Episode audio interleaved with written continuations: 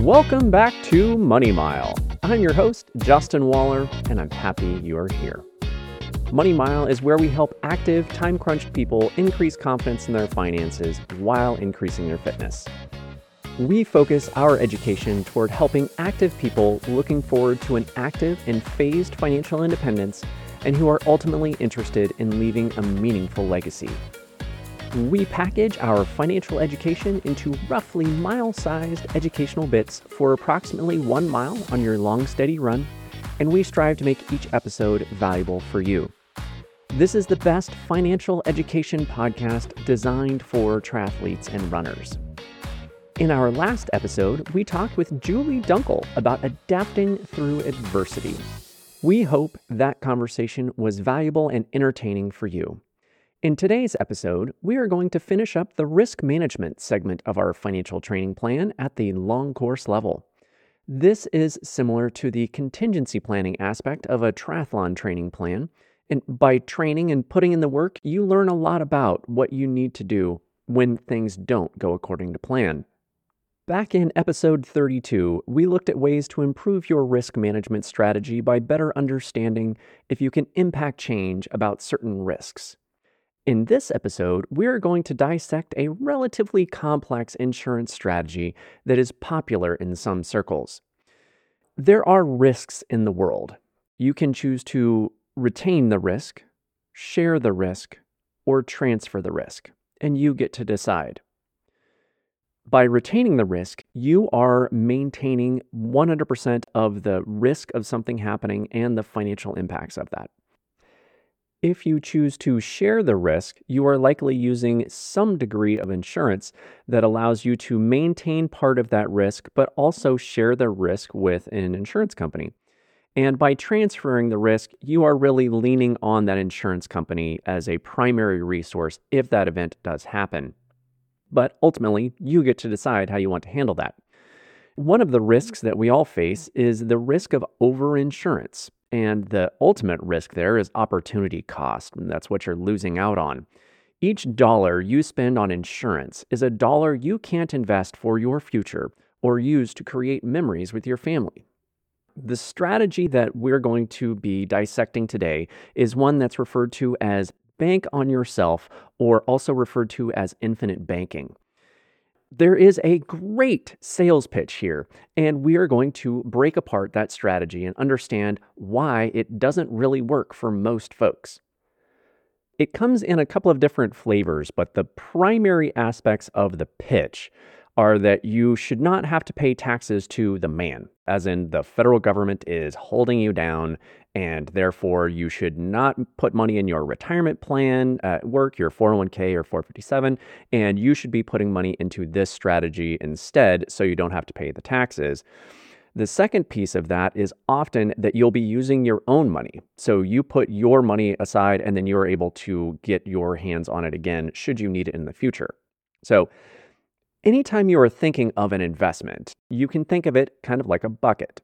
You put money into that bucket, and hopefully it grows at a certain rate. And then you plan on taking the money out of that bucket at some point down the road. Problem number one, these strategies will most universally use some degree of insurance, life insurance in particular. Do you need life insurance? And if you do, then do you have the right size death benefit? So if you need one hundred thousand dollars worth of insurance, that's how much you should have. You should not buy a million dollar life insurance policy just so you can try to do something fancy with it. The incremental costs of insurance become extremely expensive at that point. So the next piece is the premium expense charge that's based on the amount of money you put into the contract. So this is money that, as you, if you think of it as money that you're putting into the contract itself, they will charge you a sales charge or a premium expense charge for the money going in. So you put in one hundred dollars and you lose four dollars to the premium expense charge. So when we think about this life insurance as a bucket in our analogy, the cost of insurance and the premium expenses are like holes that someone puts in the bottom of your bucket. Ultimately, my view on life insurance is that you should buy the right amount of term insurance for what you need and invest the difference. We can talk more about that at a different time. Problem number two is tax-free growth.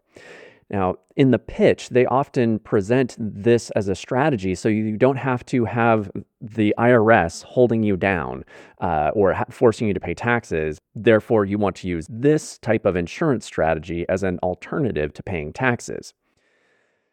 There are a couple of reasons that this falls apart, but ultimately, if I could choose to get a tax-free two or three percent or a taxable eight to ten percent, I would probably take the latter. But that leads us to our next problem. This is the growth of the investments. Now, these different types of strategies have been pitched with different types of insurance policies over the years, one of which is a whole life policy, uh, which typically the returns on that are somewhere between two to three percent, depending upon the insurance company that you're dealing with. Universal life, which is the next area, which is somewhere between four to six percent. And then variable universal life, which is primarily based on the portfolio in, of investments that you choose inside of the contract itself. So if you are, again, comparing a tax-free two to three percent rate of return versus a taxable eight to ten percent rate of return, I would choose the larger return and pay some taxes, and that's okay. I would rather pay the taxes based on a transparent system within the infrastructure for taxes, as opposed to pay an insurance company that is ultimately out just for their own profit motive. The fourth problem with this is the embedded investment cost. If you are using an investment portfolio inside of an insurance policy, you are going to pay more for that portfolio than if you were to buy that portfolio outside of an insurance contract. That's just the way these things work. The investments inside of an insurance contract are going to look a whole lot like the investments outside. So you might have A B C company's investment in there, and it's going to look a whole lot like the A B C company investment you have somewhere else. The names are going to be very similar. If you look very closely at the portfolio illustrations, you will likely see a small difference between A B C company investment outside of the insurance company contract and the A B C investment inside of the contract. Inside the contract, these are technically referred to as sub-accounts. Now, sub-accounts are not uh, exchange-traded funds or index funds or anything like that. Typically, uh, they are sub-accounts of the insurance company's portfolio. That essentially means that in between you and the investment company, there is this insurance company standing in as middleman and essentially tacking on additional fees. So if you're dealing with an actively managed portfolio inside of an insurance contract, your expenses are likely going to be significantly higher. Now, variable portfolio options just have higher costs in general. That's most of the time how they work. I'm sure there are exceptions out there based on different distribution arrangements and that sort of thing. But by and large, you're going to pay more for an investment inside of a variable life insurance policy or any sort of insurance contract than you would outside of that. In a well-designed portfolio, you can dial up your risk level to compensate for the slightly higher expenses. So you get a slightly higher return over time for taking a little bit on a little bit more risk.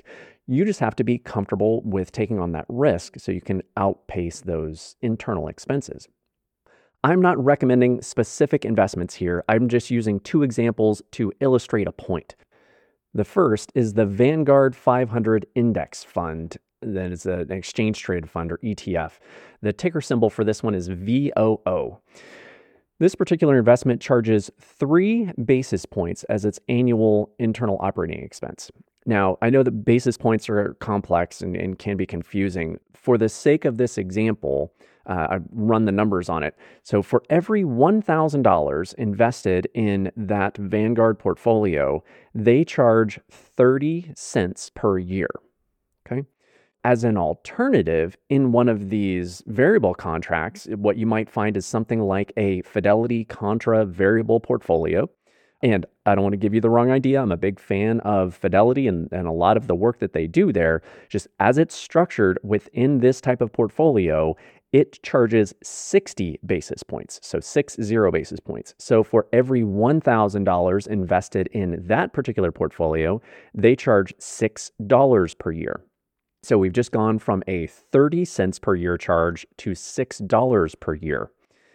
Now, when long-term growth is the goal here, compounding returns is your friend, and so we want to be mindful of those additional expenses.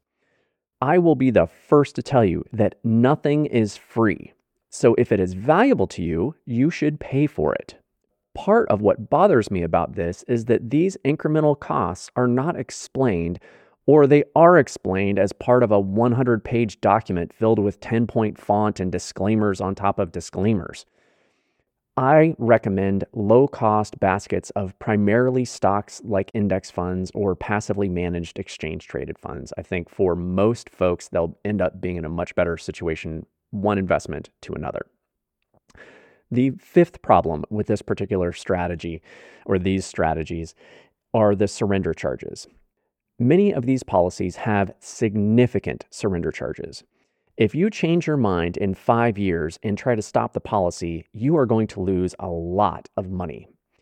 So why do they have surrender charges? They have surrender charges because they pay the people selling these products big commissions to sell them. Where do the commissions come from? Your initial deposits.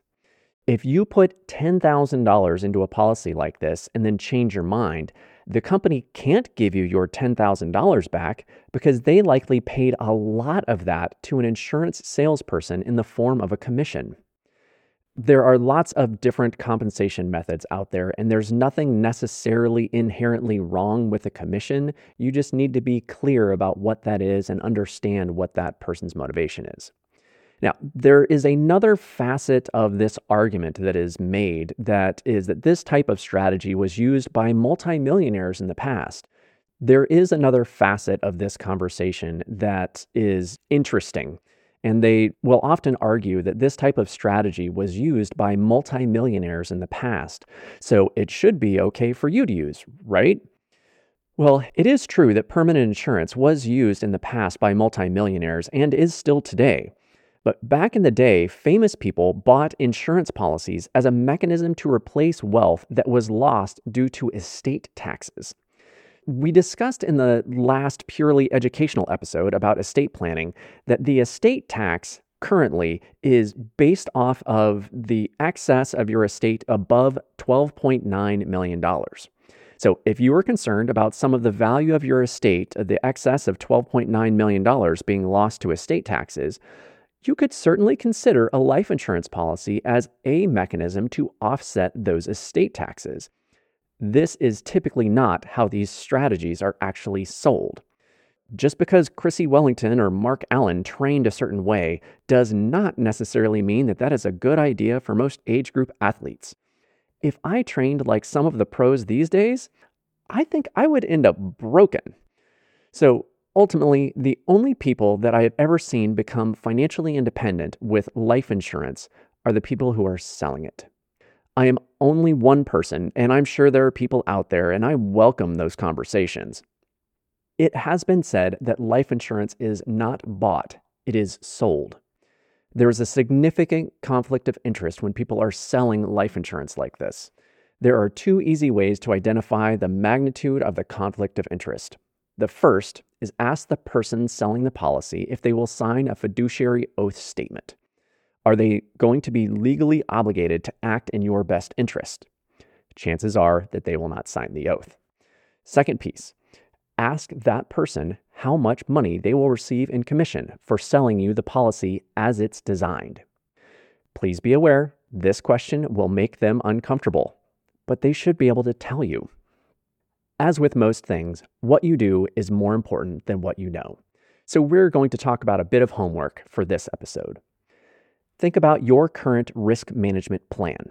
Are there risks you are currently retaining that you would prefer to share or transfer if the costs were reasonable? If so, give it a look. And if you are ever approached by anyone promoting a bank-on-yourself or infinite banking type of structure, please ask a lot of questions. Or walk away.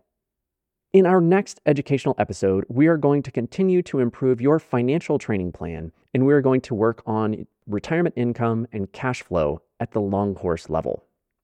Wait, what is that up ahead? It's the disclaimers, and they're headed right for us. Please use one earbud at a time and be aware of your surroundings. Past performance is not a guarantee of future results. Money Mile is powered by Waller Financial Coaching, a California State Registered Investment Advisor, and all information here is for education purposes only and should not be considered financial, legal, tax, or even training advice.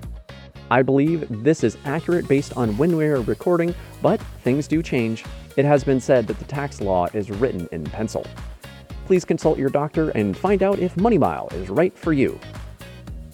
I hope this has been a valuable investment of your time. Your life should be better because you join us here. If you work out, everything else will too. I look forward to talking to you next time on Money Mile.